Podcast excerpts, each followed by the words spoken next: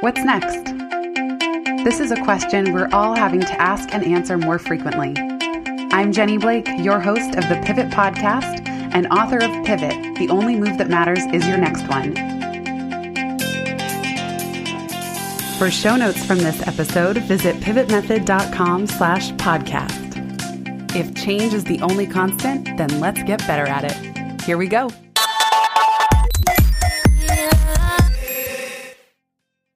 Hello, friends. Welcome back to the Pivot Podcast. I am super excited to have Elizabeth Grace Saunders here today to talk about a book that's been on my radar for months now. And I was just waiting for the perfect divine timing, if you will, to have her on the show.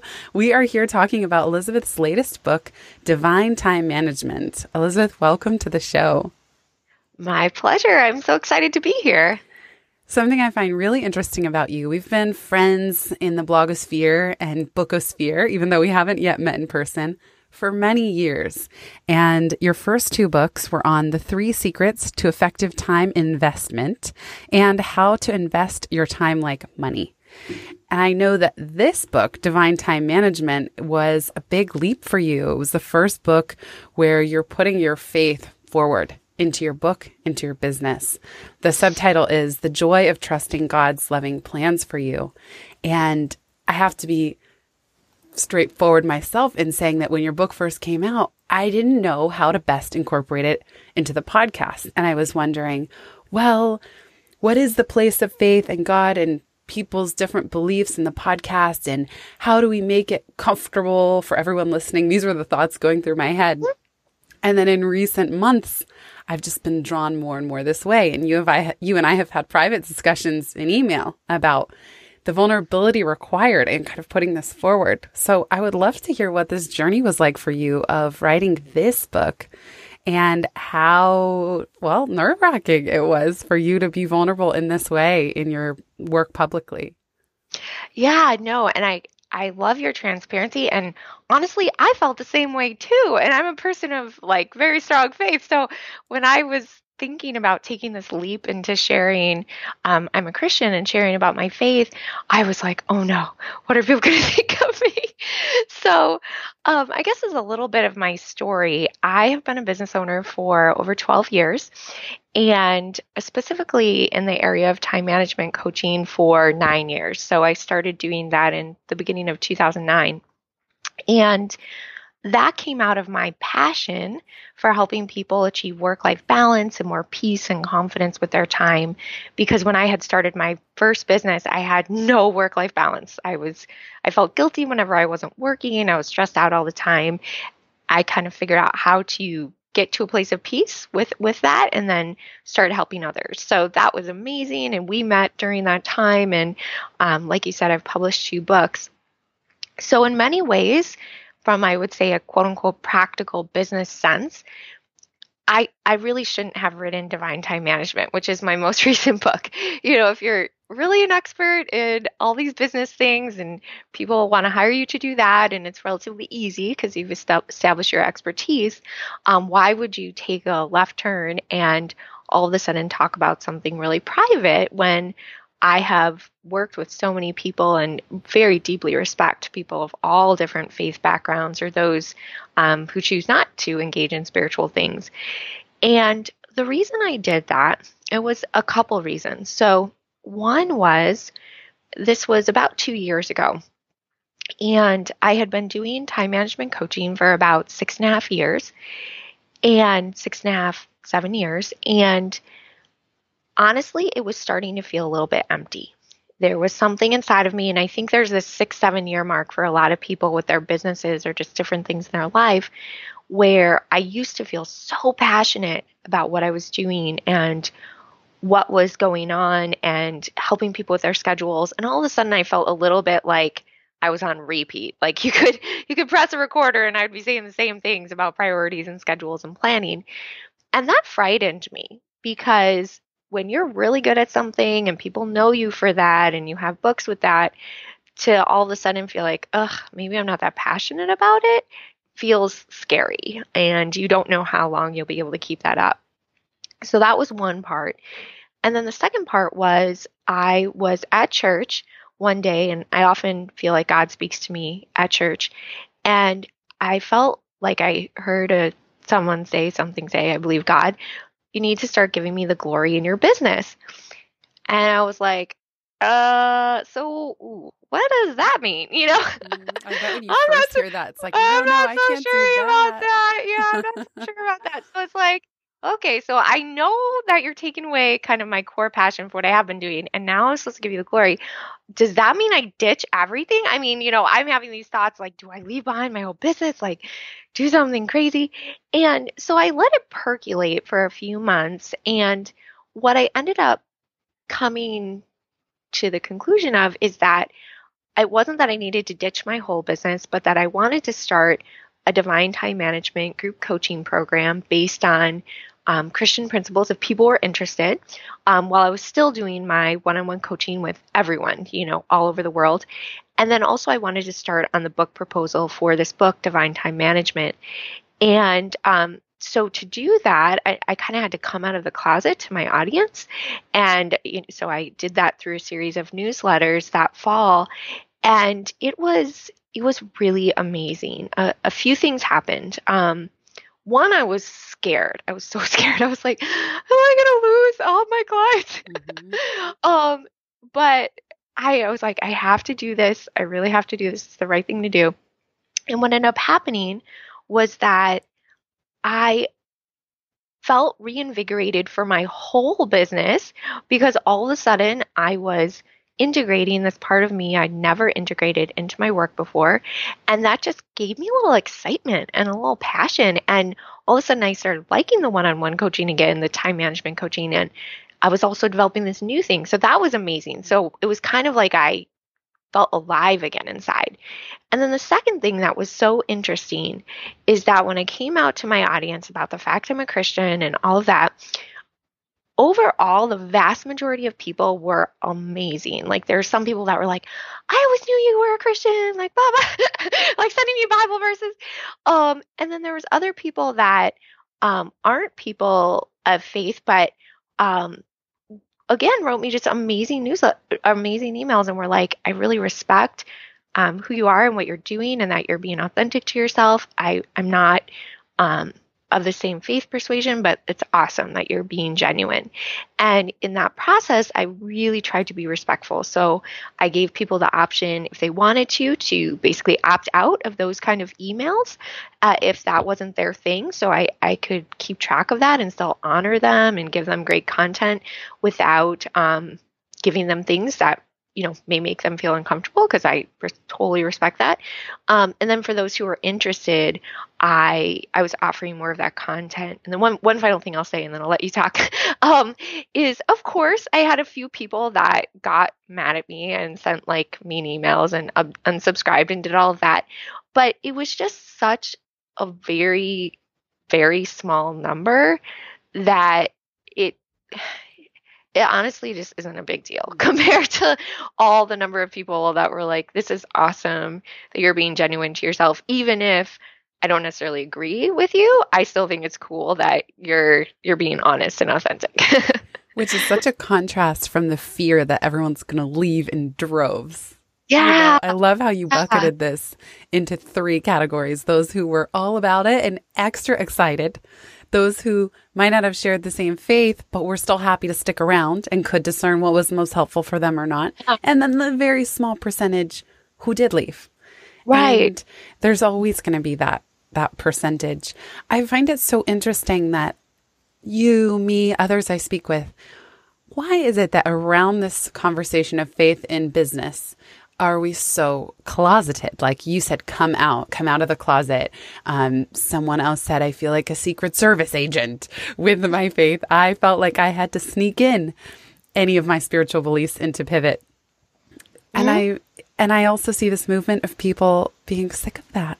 Like you described, if it starts to feel empty or incomplete, if you are hiding, apart. But it's I, it's just so interesting to me that we live in a culture where we're raised to hide it in the first place. Right. Well, it's really, really interesting because I actually just read an article by Brene Brown yesterday. And um, of, of course, there's always the perfect divine timing that I just read it yesterday. So the name of the article was and I know this will sound unrelated, but I promise, I promise oh, it I connects. love it. Bring it, It was it was called um, Gun Reform was the title, and then the subtitle was Speaking Truth to Bullshit, Practicing Civility and Affecting Change. And um, basically the point, and this was adapted from her new book, Braving the Wilderness, that came out by Brene Brown.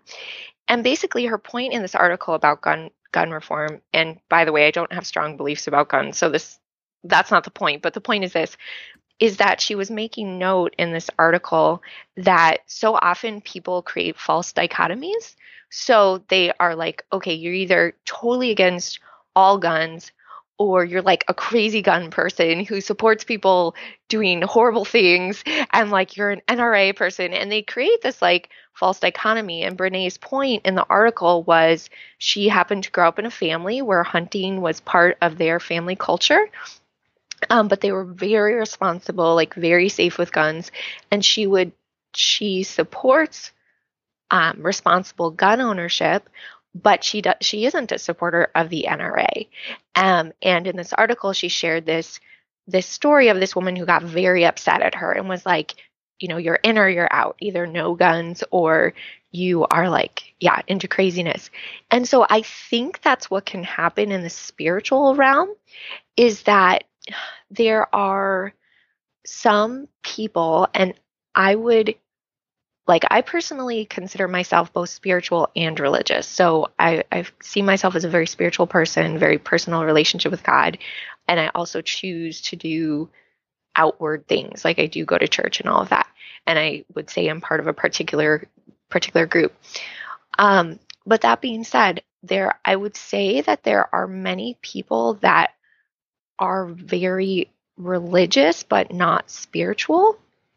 And there can be this false dichotomy like, oh, well, you're a member of this faith, like you're a Christian, so that must mean like you're a horrible, means mean hearted person that accepts no one and like wants to like, I don't know, do all these crazy things, which isn't true. Like that's not who I am, you know? And but I think that people um come come up with these false dichotomies and so then we're afraid that they're going to label or like put all these things on us that aren't who we actually are.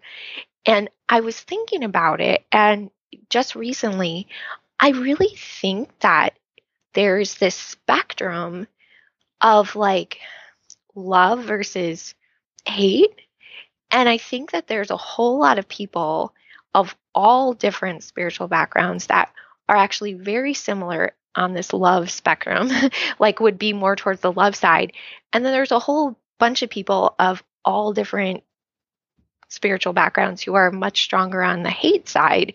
And I think that's actually what's happening more than, um, oh, you're part of this particular faith group. And so then you have all these qualities. So there may be some, although I am a Christian and I believe strongly in being Christian, I might have more in common with someone of a very different faith than someone else who calls themselves Christian, but it comes at it from a very like um, hate filled filled point of view, if that makes any sense. Absolutely, that's a great point, and I think you nailed it, which is the fear of being labeled. That yeah. there is a lot of um, labels that do get attached because we have such a history with religion, and each person has such a history with religion or or rejecting religion or whatever it is, but that yeah, I can see exactly what you mean, this fear of being labeled. I want to read an excerpt from your book and I want to start with the end because I just got the biggest smile when I was reading this. In the epilogue, you say, I often wondered why God picked me to write this book on letting go of control. The best I can tell, he has a really good sense of humor. I started out feeling pretty good about my credentials. But through the process of writing Divine Time Management, I realized how completely unqualified I was to write it. A type A personality, a planner, a high achiever, a go getter, and a time management coach, for goodness sake. I thought I had mastered the art of being in control for most of my life and was proud of it. And here I am writing about how to do the opposite of what I've spent most of my years doing and teaching others to do. The best I can tell, it all comes down to one simple word grace. I just love the humanity and the humility of at the end of your book saying, I'm the least qualified person who should have written it. And that it, it seemed to go against everything you had been teaching and your humility in saying at the end of the day, it all comes down to grace. And I just love this journey that you went on in working on the book of going from a state of control to grace. Mm-hmm. So I would love if you could speak to that, just the vulnerability of thinking you had it all figured out, knowing this was your profession, and then ending up where you did in this epilogue of the book. Yeah, yeah. Is it is it's is it weird if you get goosebumps when you hear your own words read? I was like, that just happened to me. Um. So anyway, yeah. So and, and that's not the first time I apologize in the book. So pretty early in the book, Divine Time Management, I'm like, uh, I'm sorry for telling you to do this and that. I was wrong. So public apology. Um, so yeah, oh my goodness, Jenny, this book was by far the hardest book for me to write. I I had written two other books, but they were very much positioned as me as the expert. So I'm the expert. I've got my act together. Um, all you type B people in the world, let's be type A like me. Here's how you do it. Here's how you get it done. Steps one, two, and three. And when I wrote the books, it wasn't that my first two books weren't vulnerable. I mean, any book you write is your baby and you care about it. it's hard. But but I very much it was it almost is like was very affirming to I don't think I have a very big ego, but whatever I do have, it was affirming to it. It was like, yeah, you know what you're doing. You know what you're talking about. This is great. Divine time management was the polar opposite. I literally would be in tears writing the book. Um, we have, for people that aren't familiar with the book process, once you turn in your first draft, which is called a manuscript, the editors will look at it and they'll send it back to you, and you'll do a few rounds of edits. So that's where you make changes. And I would get back the edits and maybe hadn't seen the book for a month or two. I would read it. I would literally be in tears again because I was so convicted, particularly by I think what most convicted me was that although I would say that I've been someone of faith my whole life, um, I grew up in a Christian home and have always felt close to God. I had, with my time management, I had had such like self idolatrous point of view. Like, I, my life is great and I'm in control and I know what I'm doing. And in a way, blocking out God, blocking out the divine because, well, I, well, God, please bless my plans. You know, I got the right plans. Just do it. And through this book, I was really challenged to completely change my orientation, to recognize, you know, I'm re- I am not God and I shouldn't be God, and God does know best, and everything I do should be from a place of love. And it just, it like, I remember specifically there was one time I emailed you when I was in this book writing process, and you had interviewed another author and she had talked about the process of transformation. She was also very spiritual. And I literally felt like my insides melted down at like a butterfly in a cocoon or a caterpillar wow. in a cocoon. Like I literally like couldn't feel my insides. It was like I didn't have a solid structure. And then in the process of writing this writing this book, it, I got melted down and then reborn. And so a year later, after having written it, uh, it's, I can't even describe to you like how much calmer I am, how there's things that used to freak me out. Like I'd be like in tears about them or like anxious or shaking or like whatever that I can be totally peaceful about. And also like one thing I share in my book which again may not sound like time management, but I think it's related, is love for your storyline. And oh, yeah, I can't wait to ask you about yeah, that. Yeah, so we'll talk about that more later. But I can tell you that um, when we talk about it more later, a lot of things haven't necessarily changed externally, but internally, I have this huge peace with who I am and where I'm at in life. And so I was changed by writing this book. And I became a new person in the process in a way that the first two books never came close to mm. doing that in my life. how did the idea of divine time management come to you? I'm guessing there's a mix of the spiritual and practical. How did it come to you if it wasn't yet integrated? What gave you the message that, or how did you know this was something that a way you, you had a room to grow even in working on the book? Yeah. So, and maybe just share a, a nugget of what divine time management is. Oh yeah, that would be probably yeah. helpful. People like like talking about if everyone knows when I invented it. So yeah, there you go. Me too. Um, so uh, so yeah, okay. So two parts. So first, why write about it? Well, it was it was the natural extension of God saying you need to give me the glory in your business, and so me being open about who I was personally, you know, very respectful of other people, still wanted to work with them, but just being honest about my truth. Um, starting the group coaching program based on the concept. And then this book was okay, well, how do I explain this to people? And what does this even look like? And I mean, I had no idea. I didn't. Mm-hmm. I, I was I had no idea. All I knew is I was going to write a book about a spiritual approach to time management and I had just no idea. So what I did is I um put in my mind that I would start working on the proposal at the beginning of, would have been the beginning of 2016. And I set aside every Wednesday, I blocked in my schedule as a coaching call free day because I do a lot of time management coaching calls.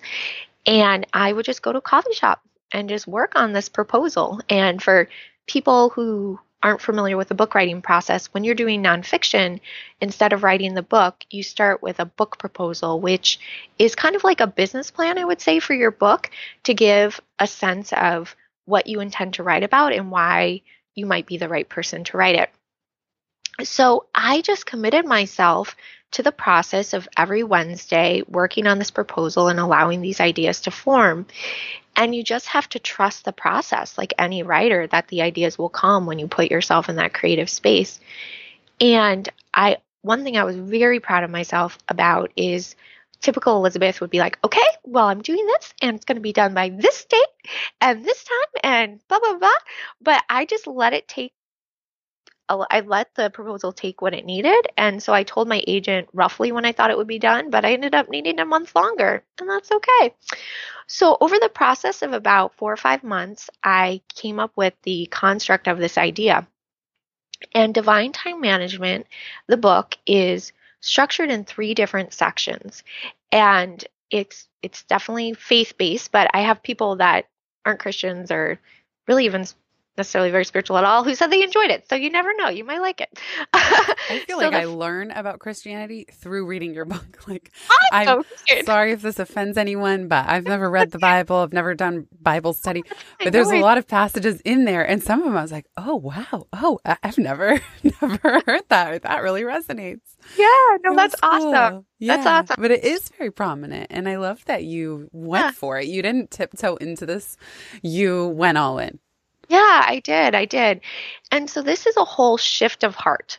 So, the first section of the book is about trusting God at the center of your time management. And this is, I think, one of the biggest things that makes it divine because it's our, our focus, our orientation. So, I would say God, if you're from a different spiritual background, you might say, you know, higher power or, you know, God of your understanding or higher being, universe. That's fine. That's cool. Um, but it's about taking our, our focus off of ourselves and like, I have to control things and I need everything my way or it's not going to be okay. Um, yeah, or I have to do it all myself. Yeah, like, exactly. I love just from the title alone and the way you wrote the book. It's so much more about surrender exactly. and partnership and love and respect. Exactly. It's like exactly. not muscling time management like a bodybuilder. Exactly. And I remember I, I love listening to your podcast and you had someone on who um, was also very creative and he he wasn't coming from like a faith perspective but he was coming more from a spiritual perspective and he had said you know i wrestled a long time with not feeling like just thinking it was all based on me. And he had like, I believe he had applied to a ton of TED Talks or all of that. Jeffrey Shaw, yeah. Yeah. And and then he was like, I realized regardless of wanted whether I liked it or not, we all have to surrender. so um there's something sometimes higher powers than ourselves at work. So that's the that's the first element like letting go of this need to control and muscle everything to a place of there is some higher being and he's working for my good and then the what second people who don't What? believe even that? What if what about people who say but is there though? or they're not sure? Maybe they're just afraid. Or yeah yeah. Yeah. Well i mean so first of all i just want to validate that's totally normal. There's lots of people that feel that way and look that way and they might think i'm totally kooky because in mm-hmm. my book i talk about talking to god and i'll be honest like even my editor she was like elizabeth like should you really like she said it in a very nice way but more or less people might think you're crazy like even Christian people, and I'm like, oh, I don't care. Like that's like my experience of life, so I'm gonna Yeah. say it. It's- Um, you really can't go halfway i think on these like i love you have to be yourself Yeah, exactly. And so for people that aren't kind of don't have a spiritual consciousness, or Um, they, yeah or they just yeah. want it like i can see eh, people who mm-hmm. would think yeah yeah divine time management sounds great i would love to think that there's someone who has a higher plan for me but i'm afraid i'm afraid to let go eh. of that control because Right, what right. if everything does fall apart right, right. Well, I would say just try and see what happens. And so much of this isn't actually that huge a change in what you do. It's a shift of your heart, your mindset. So so I'm not saying sit on your butt on the couch and eat potato chips and expect the universe to bring you everything you want without you doing anything. Like that's not what I'm saying. But what I am saying is okay, well, how about you just try it out? Maybe you're not sure there's a God. Maybe you don't know if any higher power is working for your good how about you just try? You just like, instead of freaking out about something you can't control anyway, how about you just try to be at peace and just think, okay, I don't even know if anything's out there, but I'm just going to trust it's all going to work out. Things aren't going according to my plan, but I just trust everything's going to be fine and I'm going to be taken care of. And no matter what happens, I'm going to be okay. And then just see how that impacts you. Are you more peaceful? Are you more calm? Do you have um, greater confidence and greater joy versus if you're like, oh my gosh, oh my gosh, it's not gonna be. good. I'm running late. I'm running late. Ah, the world's gonna end. Like, seriously, do you want to live that way? So, I mean, it's it's it's just a happier way to live, and Mhm. so just try it out and, and see see how it goes. So, I would say that's. I, I love those questions. Please keep asking those because I have a tendency to just be in my happy little world and be like, oh, well, everyone did this way. So yeah, so but great question. And I would just say just try the surrender thing and see how happy you feel. And again, this isn't this isn't about abdicating personal responsibility and this isn't about despair. Like I'm not saying like, oh well I can never ever do anything to improve my life, so I'm just it's just hopeless. No, no. This is I'm doing what I can, but then I'm surrendering, I'm trusting it's all gonna work out. Hmm. Um, and then the second component of divine time management in my book is love for your true identity, which once again may be like, what? Time management, identity? But as you can see in the book, I talk about a lot of false identities, these molds we feel feel we have to fit, labels we live up to, positions or possessions. And what's so sad is that so many people are spending the majority of their time trying to live up to some image or some expectation in their head and they're not being authentic to themselves at all. And that's probably your biggest way you could waste your time because you are living for something, investing your time in ways that isn't who you really are and isn't what you really want to do. Um, so that's the second part. And I talk about what are some of those ways we have false identities and then how to break free. And that's, I mean, goodness, that's something that I've really had to work on a lot. And going through this book, even, I became a lot more authentic as a person. And then the third part of the book is about instead of having this idea of us having enough understanding of the whole big picture of the universe to know exactly what our priority should be at any moment, the concept of alignment with God. And I divided that chapter, or excuse me, I divided that section into three chapters on right relationship with God, right relationship with other, others, and right relationship with yourselves, with the whole concept being that Jesus talks about loving the Lord your God with all your heart, soul, mind, and strength, and loving your neighbor as yourself.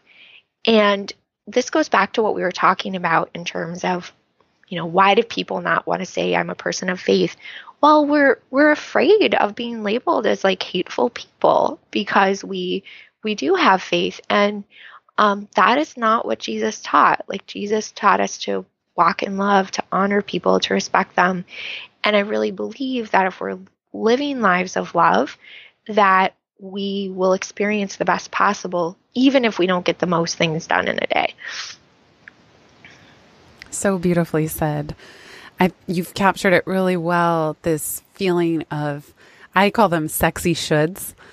And whether it's an, an impression of who we think we should be, or even a request for our time that almost seems compelling like I think there are certain ways that we contort ourselves that we know we shouldn't do. And it's an obvious no. But then there are other aspects of time management. And I love that you tie it right into our very identity because that's why I think time management is not this just super cut and dry thing of, oh, come on, you just need to learn how to schedule better or prioritize better because our identity is tied into this. And things you talk about like people pleasing or being someone we're not. How did you, you said you became more authentic in this process. How do you discern divine time management and this more easeful approach when even very sexy shoulds were on the table, like opportunities that seemed compelling that you should say yes or aspects of yourself that you would feel you should pursue? And then ultimately, how do you decide or how do you tell that it's not the right way to go? Yeah. So in terms of this, I think all all of us have these. It doesn't matter if you're a business owner, any part of your career, whether you ha- even have a career or not. But I'll just talk specifically business ownership because I think that will probably be the most dramatic for some people. So, um, right in the same time when I had on my heart that I wanted to start on this journey of divine time management, God really put on my heart to stop doing time management training.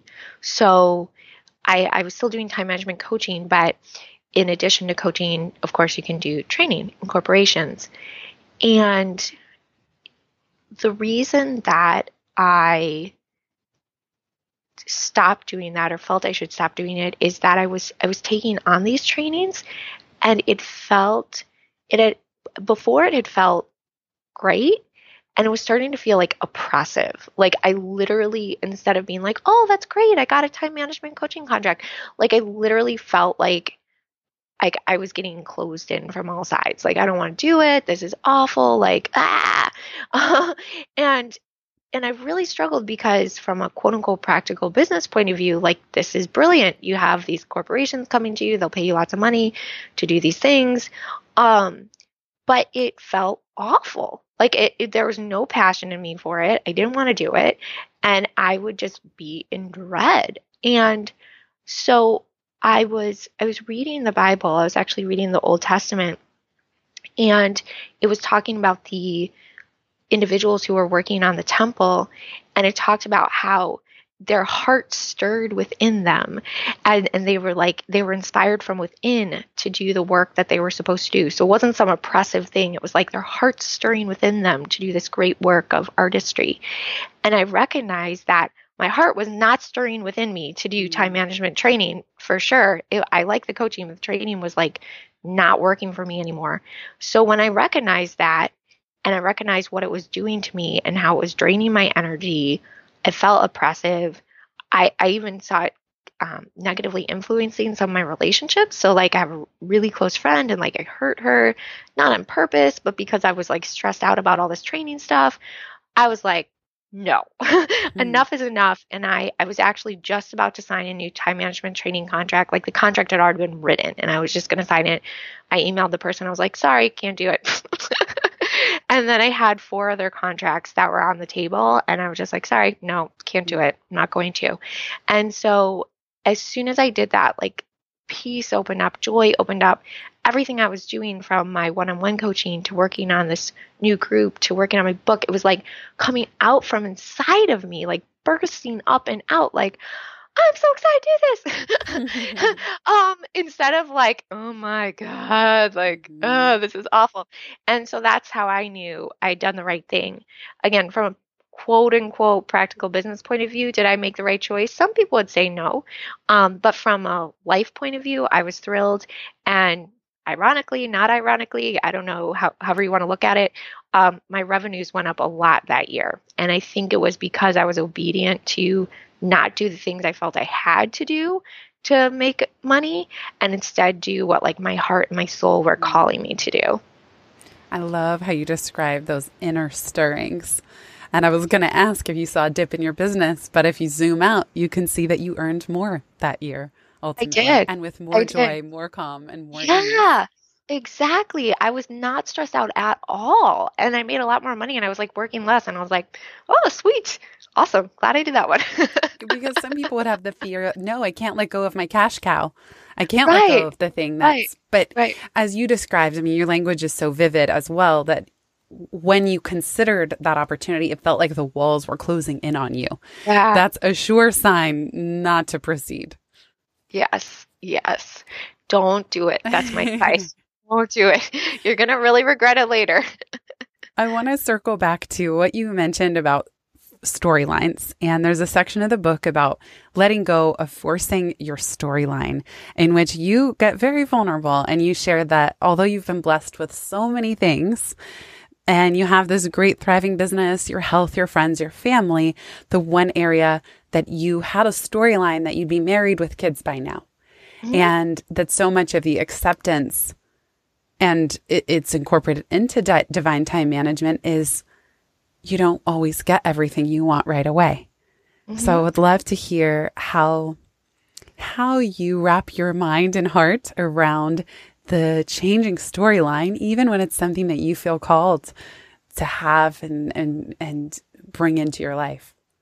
Yeah, I'd be happy to share. And um, just like, so I guess people have a point of reference. I, I don't mind sharing my age. I'm 35. So um, for some people, that might be like, oh my gosh, you're so young. Like, get over yourself.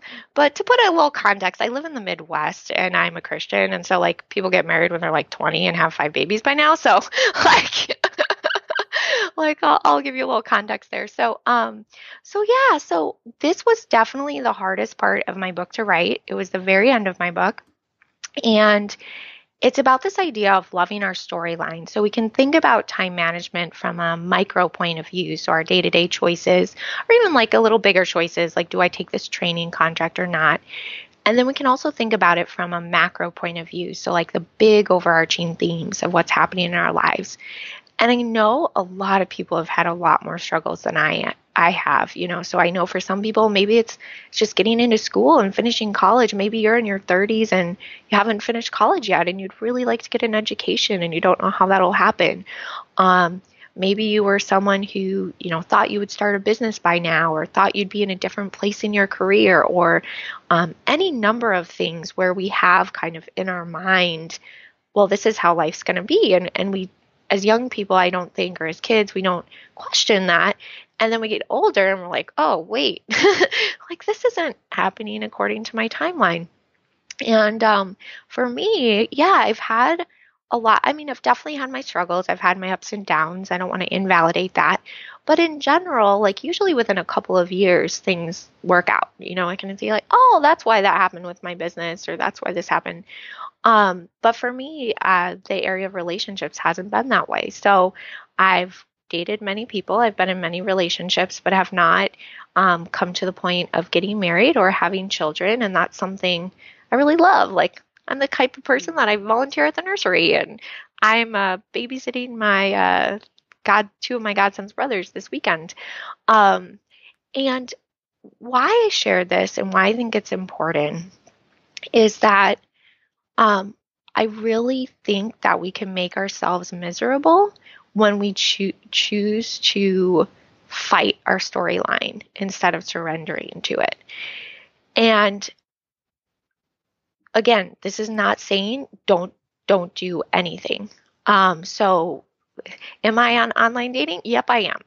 like, am I going on dates? Am I meeting people? Yeah, I am. So I'm not like again sitting in my house being like, universe, just work everything out for me.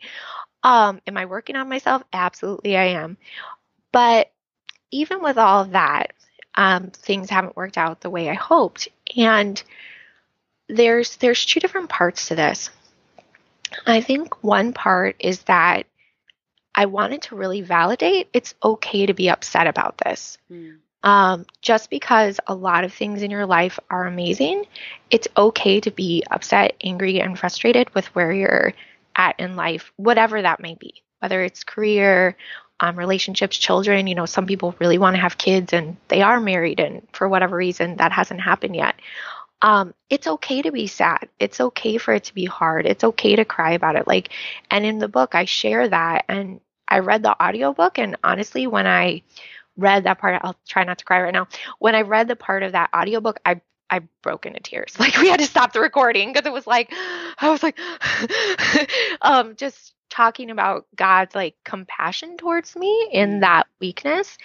And so I just want you to know whatever you're going through, it's okay to be upset about it even if other people think it's trivial and if you're open to the idea that there is a God, it's good to know that God is very compassionate towards you.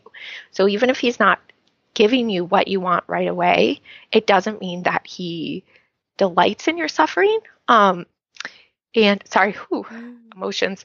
Um, it it doesn't mean that he doesn't care. Like, um, and you know, he like I know that his heart breaks for me.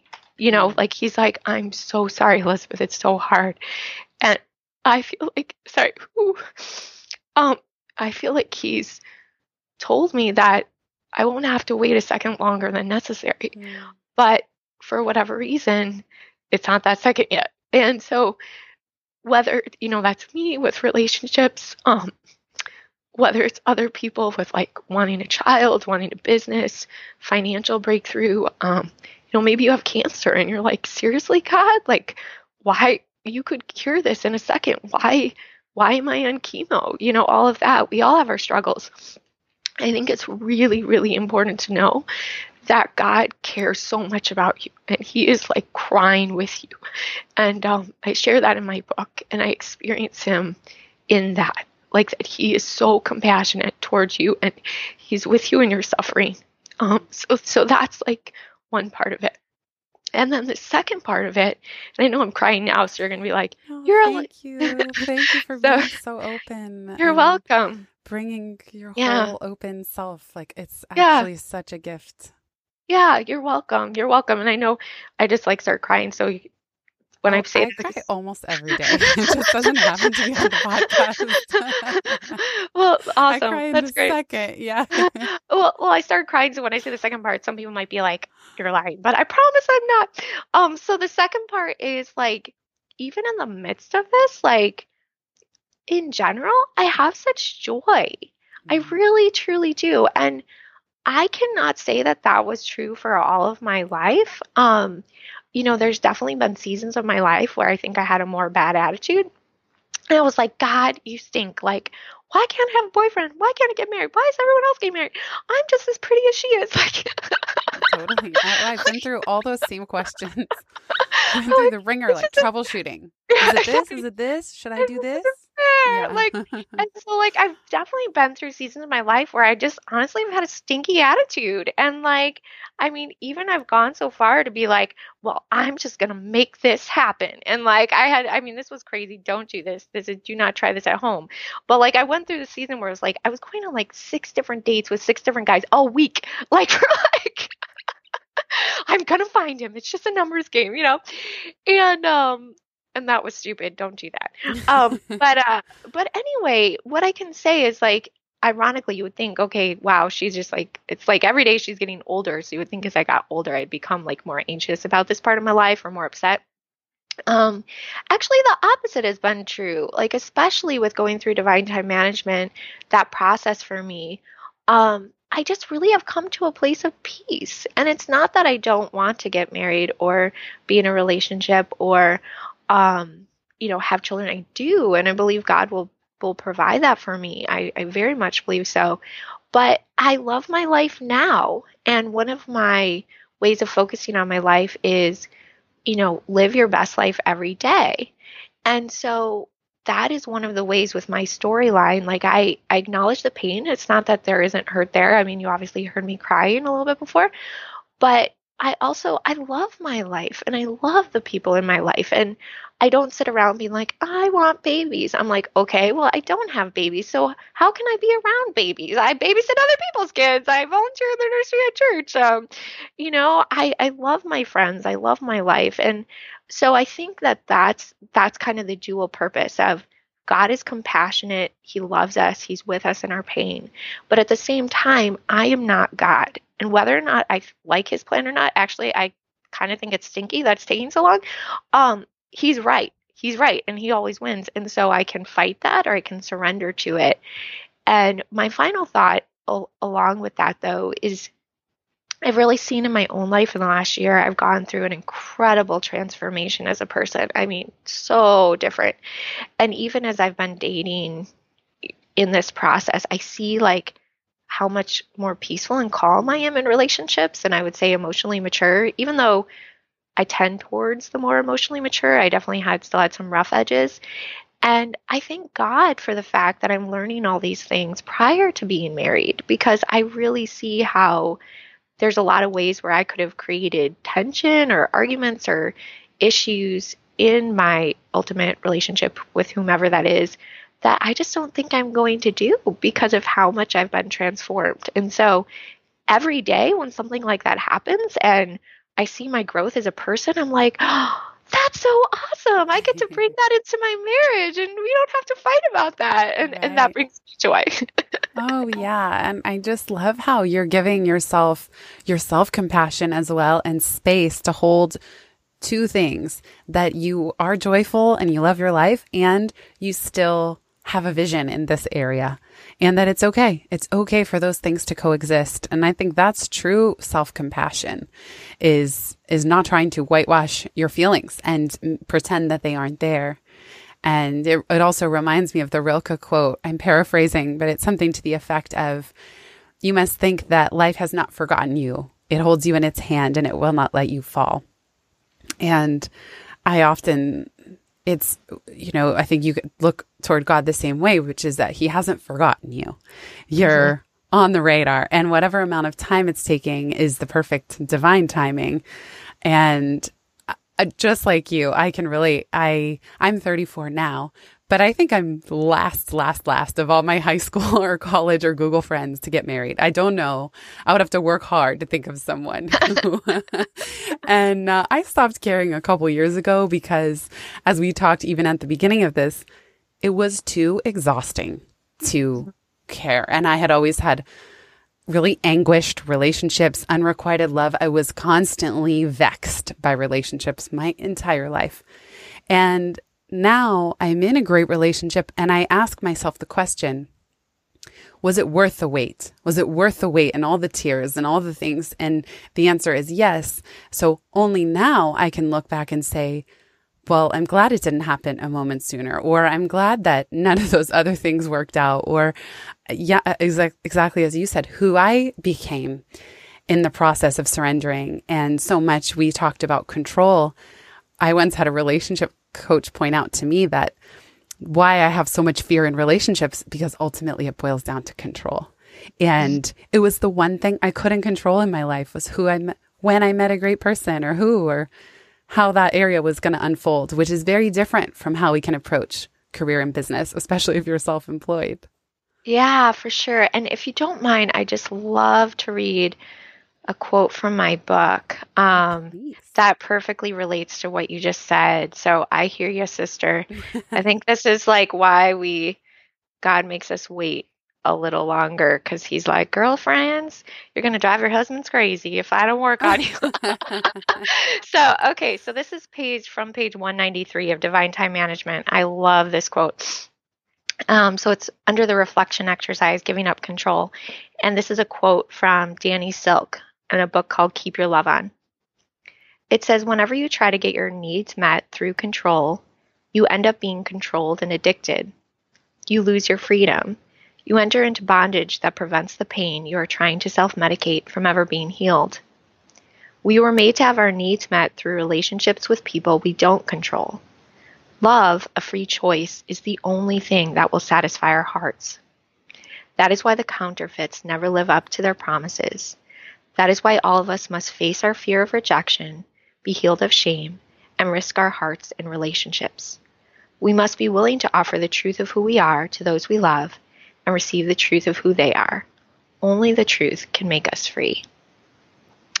And even in the last week, Jenny, like seriously, I've had multiple instances with friends in my life where I've learned a whole new level of authenticity and communication of my feelings.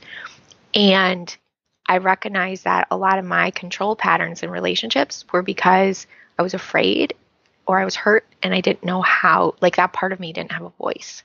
I didn't know how to articulate that. And so, even seeing that growth in me, even literally in the last week, I'm like, oh, I'm going to do that so much better.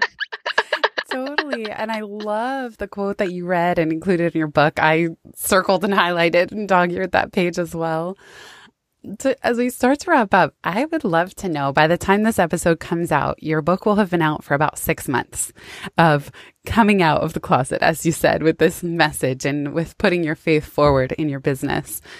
How is it going?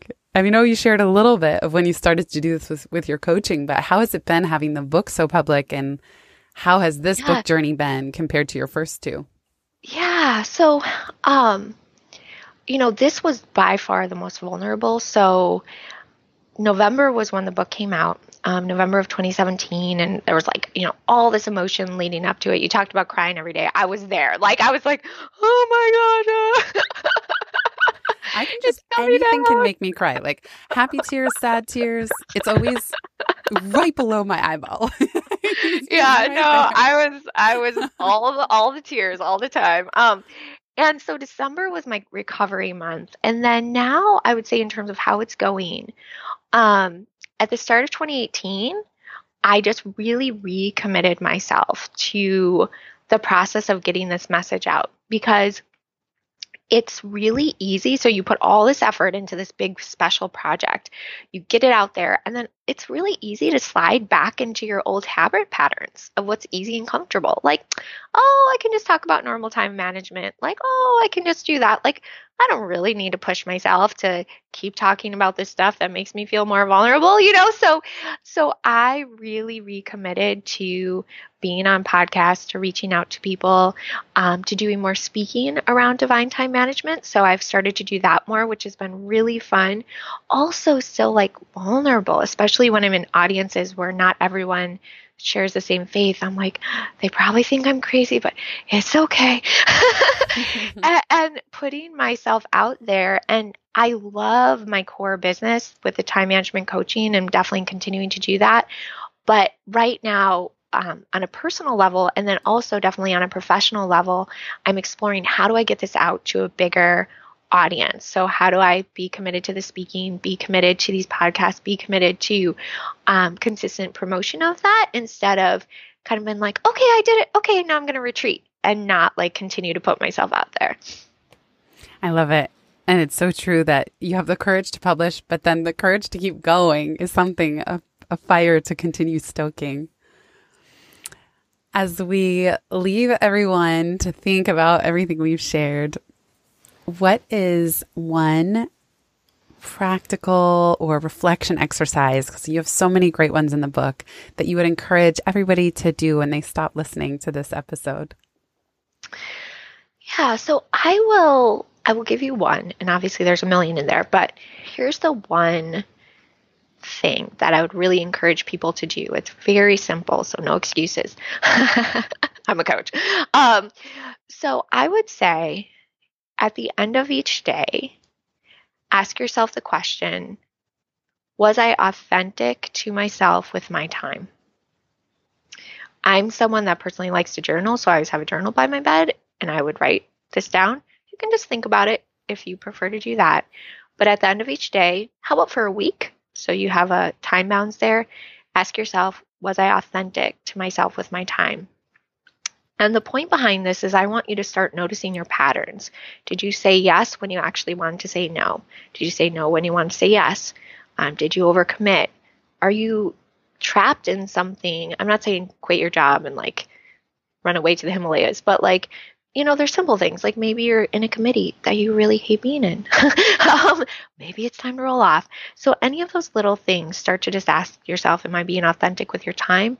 And then, based on the answer you discover, um, start taking action to make those changes. I love how we can all start with that. What a great question. We can all ask, How did I do today? Was I authentic with myself, with my time? And that's steps before having to say no to things or turn things down or have those tough conversations, but to be real with ourselves. And I find it's very, stress is easily to become generalized. Like there's just a crowd, a cloud of stress over my time.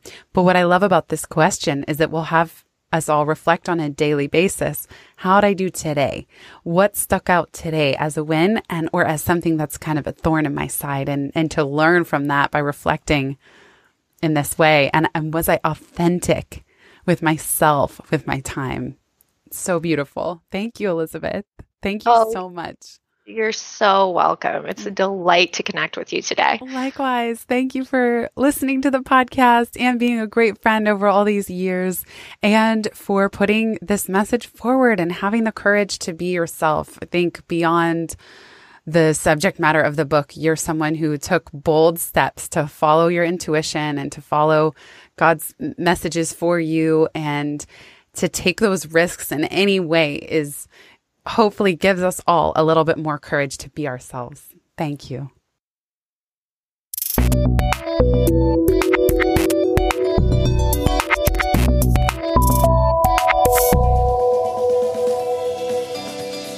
Thanks so much for listening to this episode of the Pivot Podcast. Make sure you don't miss an episode or my insider tips and templates by signing up for Pivot List, a curated twice monthly newsletter where I share the inside scoop on what I'm reading, watching, listening to, and the latest tools I'm geeking out on.